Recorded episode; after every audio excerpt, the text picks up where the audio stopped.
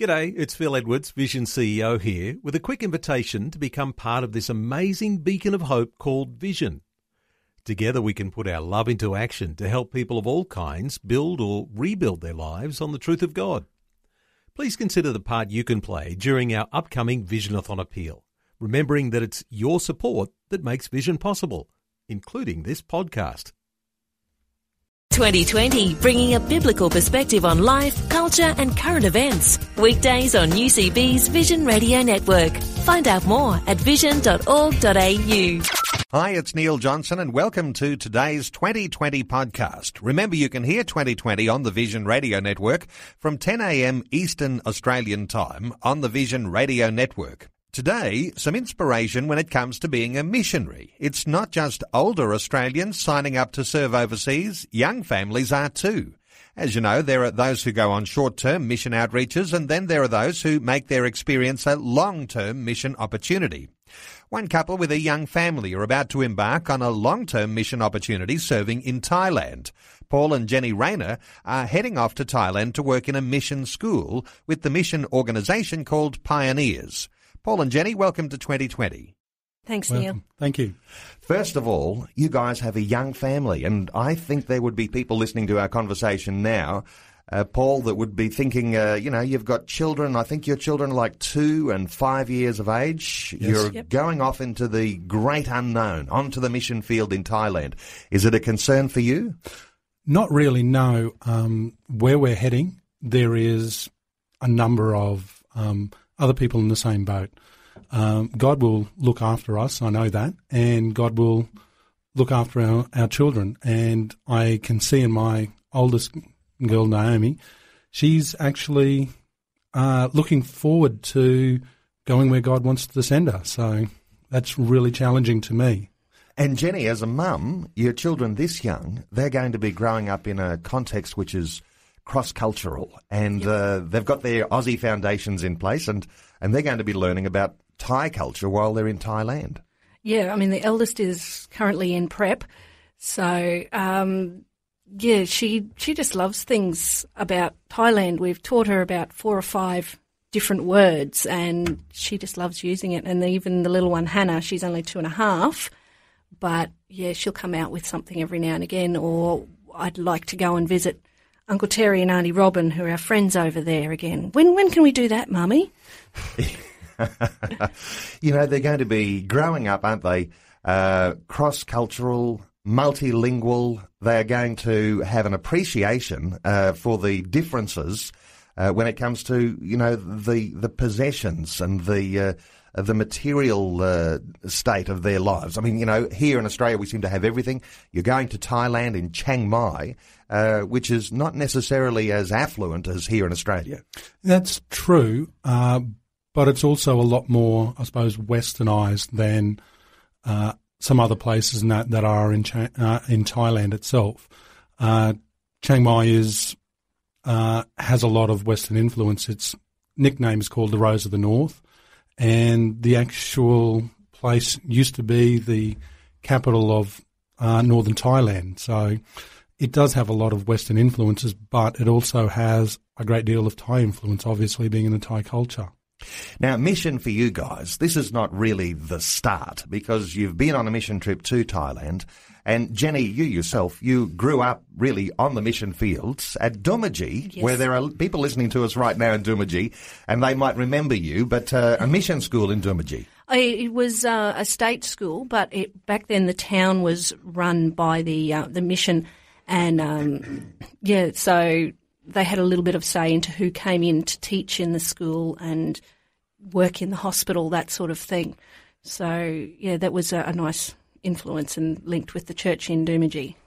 And from this point on, you guys are in preparation mode, aren't you? Because you're getting ready now to actually go and and take a long term stint. How long is long term when you talk about uh, a longer term missionary op- opportunity? Well, we're initially saying to people that we'll go over for an initial period of three years. However, we're not going to capitalise on- on that. We're not going to say three years, that's it, game game over, we're coming home. We're going to leave that in God's hands because it's amazing how God's got us to this stage, and where we go from there is really in his hands. We'll go for, we'll say initially three years. That'll give us a chance to make sure that our girls are settling in, make sure that us as a family are settling in, make sure that we're actually being a productive part of the not only Thai society but also the missionary side of it as well. That we are being that, and that, and then who knows what'll happen next. I'm interested to explore with you guys uh, the idea of going now for a three-year term. When mm-hmm. your initial experience going off onto the mission field was was just as almost like a mission holiday, the, the short-term mission mm. expedition. Uh, so, Jenny, what brings you to the point where you get to say, well, you know, we've done some short-term mission opportunities. This is it. We're going to do something bigger. Oh well, for us, I know Paul's had a number of trips to Thailand. I've been there twice myself, and um, yeah, there's just a, a, connection for us with with Thailand. And um, when we talked about the idea of of going over longer term, um, we talked about a, a number of different things that we could do, and the school just seemed to be the best fit for us. And there's always a need for people to teach the children of missionaries. Um, and by by providing that service, you become basically like Romans 12 says, we would be becoming like the arms that allow the hands and feet to be on the ground doing what they do. Interestingly, uh, when you start talking about that sort of illustration, being parts of the body, um, there are some who are going to be on the front lines doing their mission work in, in Thailand and across the border in Burma. You guys are going to be like the support staff, yep. looking after, caring for, teaching the children of missionaries because it's quite a it's quite a missionary hub, isn't it? At it Chiang Mai, is, yes. Chiang Mai actually um, it has great facilities for this. Uh, there is a number of different schools in that that over there. There are a number of schools that have been set up basically for missionaries. The benefit that missionaries have with Chiang Mai itself is that they can actually be based there, go into different embassies and that, that are based in Chiang Mai get visas to go into their countries, and these are closed countries. They can then leave from the airport as an international airport, fly to their country, do their work, but then come back. And because they're based in Chiang Mai and based, and they say they live there, it is so much easier for them to get into these countries to do what God wants them to do. If they were doing it from um, from Australia, from the United States, even from a point from Singapore, a lot of people in that, a lot of these embassies would say, "Oh no, you're going over there just to spread the word. We don't want you there." And that's where the um, the missionary uh, missionary influence actually comes in, uh, and that's why there's such a large populace of people there based in that that um, area. Paul and Jenny Rayner, they're heading off to Thailand with the mission organisation called Pioneers. They're going to be working in a mission school uh, Paul and Jenny, stay with us. We'll come back and continue our conversation shortly. You're listening to the 2020 podcast from the Vision Radio Network. Back now, continuing our conversation with Paul and Jenny Rayner, who are preparing to spend a three year stint working in a mission school in Thailand. It's not just older Australians signing up to serve overseas, young families are too. Paul's a trained school teacher and it's what he'll be doing in Chiang Mai. But there's a twist. Paul won't be earning a wage. No, they don't. Um, the actual school, when it was originally set up, was set up by a number of different mission organisations. And they saw that if they were to pay teachers who came and taught at the school wages or a stipend or whatever it is, it would actually add to the cost, um, would maybe double, even treble the fees um, of the students. Therefore, it was taken that if a student was to uh, teacher was to come over, they would need to raise their funds uh, to be supported while they're on the field, and that's where we're stepping out in faith at the moment to do is to to actually raise those funds so that we can go over and serve the missionaries on the field. It's funny, isn't it? Because this is an interesting thing. I'm sure that Christians everywhere wonder about. How do people actually take time out of their lives, sometimes years, And, uh, and we talk about stepping out in faith and we talk about going and serving God in, in a mission capacity. How do we actually get to a point where uh, things are looked after financially? Because, you know, you take that three years, it's three years out of your life that you're not progressing in your career back home. And yet it's the sacrifice that you're just driven to take. Uh, when it comes to uh, this sort of sacrifice, Jenny, uh, you've got no real worries. You're pretty confident. Yeah, I mean, we've sat down with pioneers and we've worked out. They've, you know, we've sort of come to a, a general figure as to what they say we'll need each year, and and we've only just started in the last month or so to share our journey with people to get both prayer support and um, to start raising financial supporters. I mean, for some people, it may be a case of five dollars a month this is the thing, isn't it? It's prayer support and it's financial support. Yep. And uh, for some people who might get hung up on the dollars, well, the dollars follow uh, oftentimes when there's that prayer support, yep. that prayer. It's like a partnership, isn't it, yes. Paul? Because yeah. you want people to partner with you because you're off to serve uh, in a mission capacity. But those who are actually contributing to uh, your uh, missionary service financially and those who are prayer partners with you, it's like they're with you on the mission field. Yeah, that's basically it. Uh, anyone who supports uh, anyone who's on the field. Now, when we talk about on the field, a lot of people think, oh, it's those who jump on a plane and, and go over a great expanse of water to do it in another country. The reality is, as soon as you walk out your front door, you're on the mission field.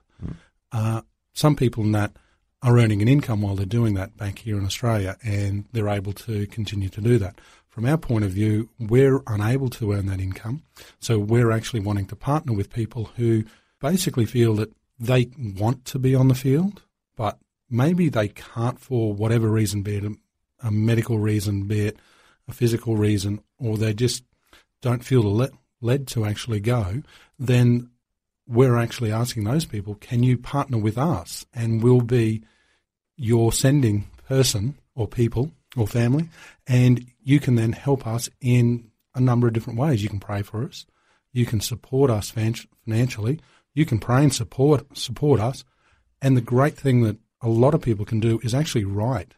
They can write to missionaries, and the time that I've spent overseas, when I've seen long term long term missionaries receiving a letter, not an email, but an actual physical letter from someone back home the joy that that brings to them, even if it's just, oh, we found this in the newspaper and thought you might be interested in it. And that really brings, oh, here's someone who's actually thinking about us and, and they've taken the time to do it. And that brings a great deal of life.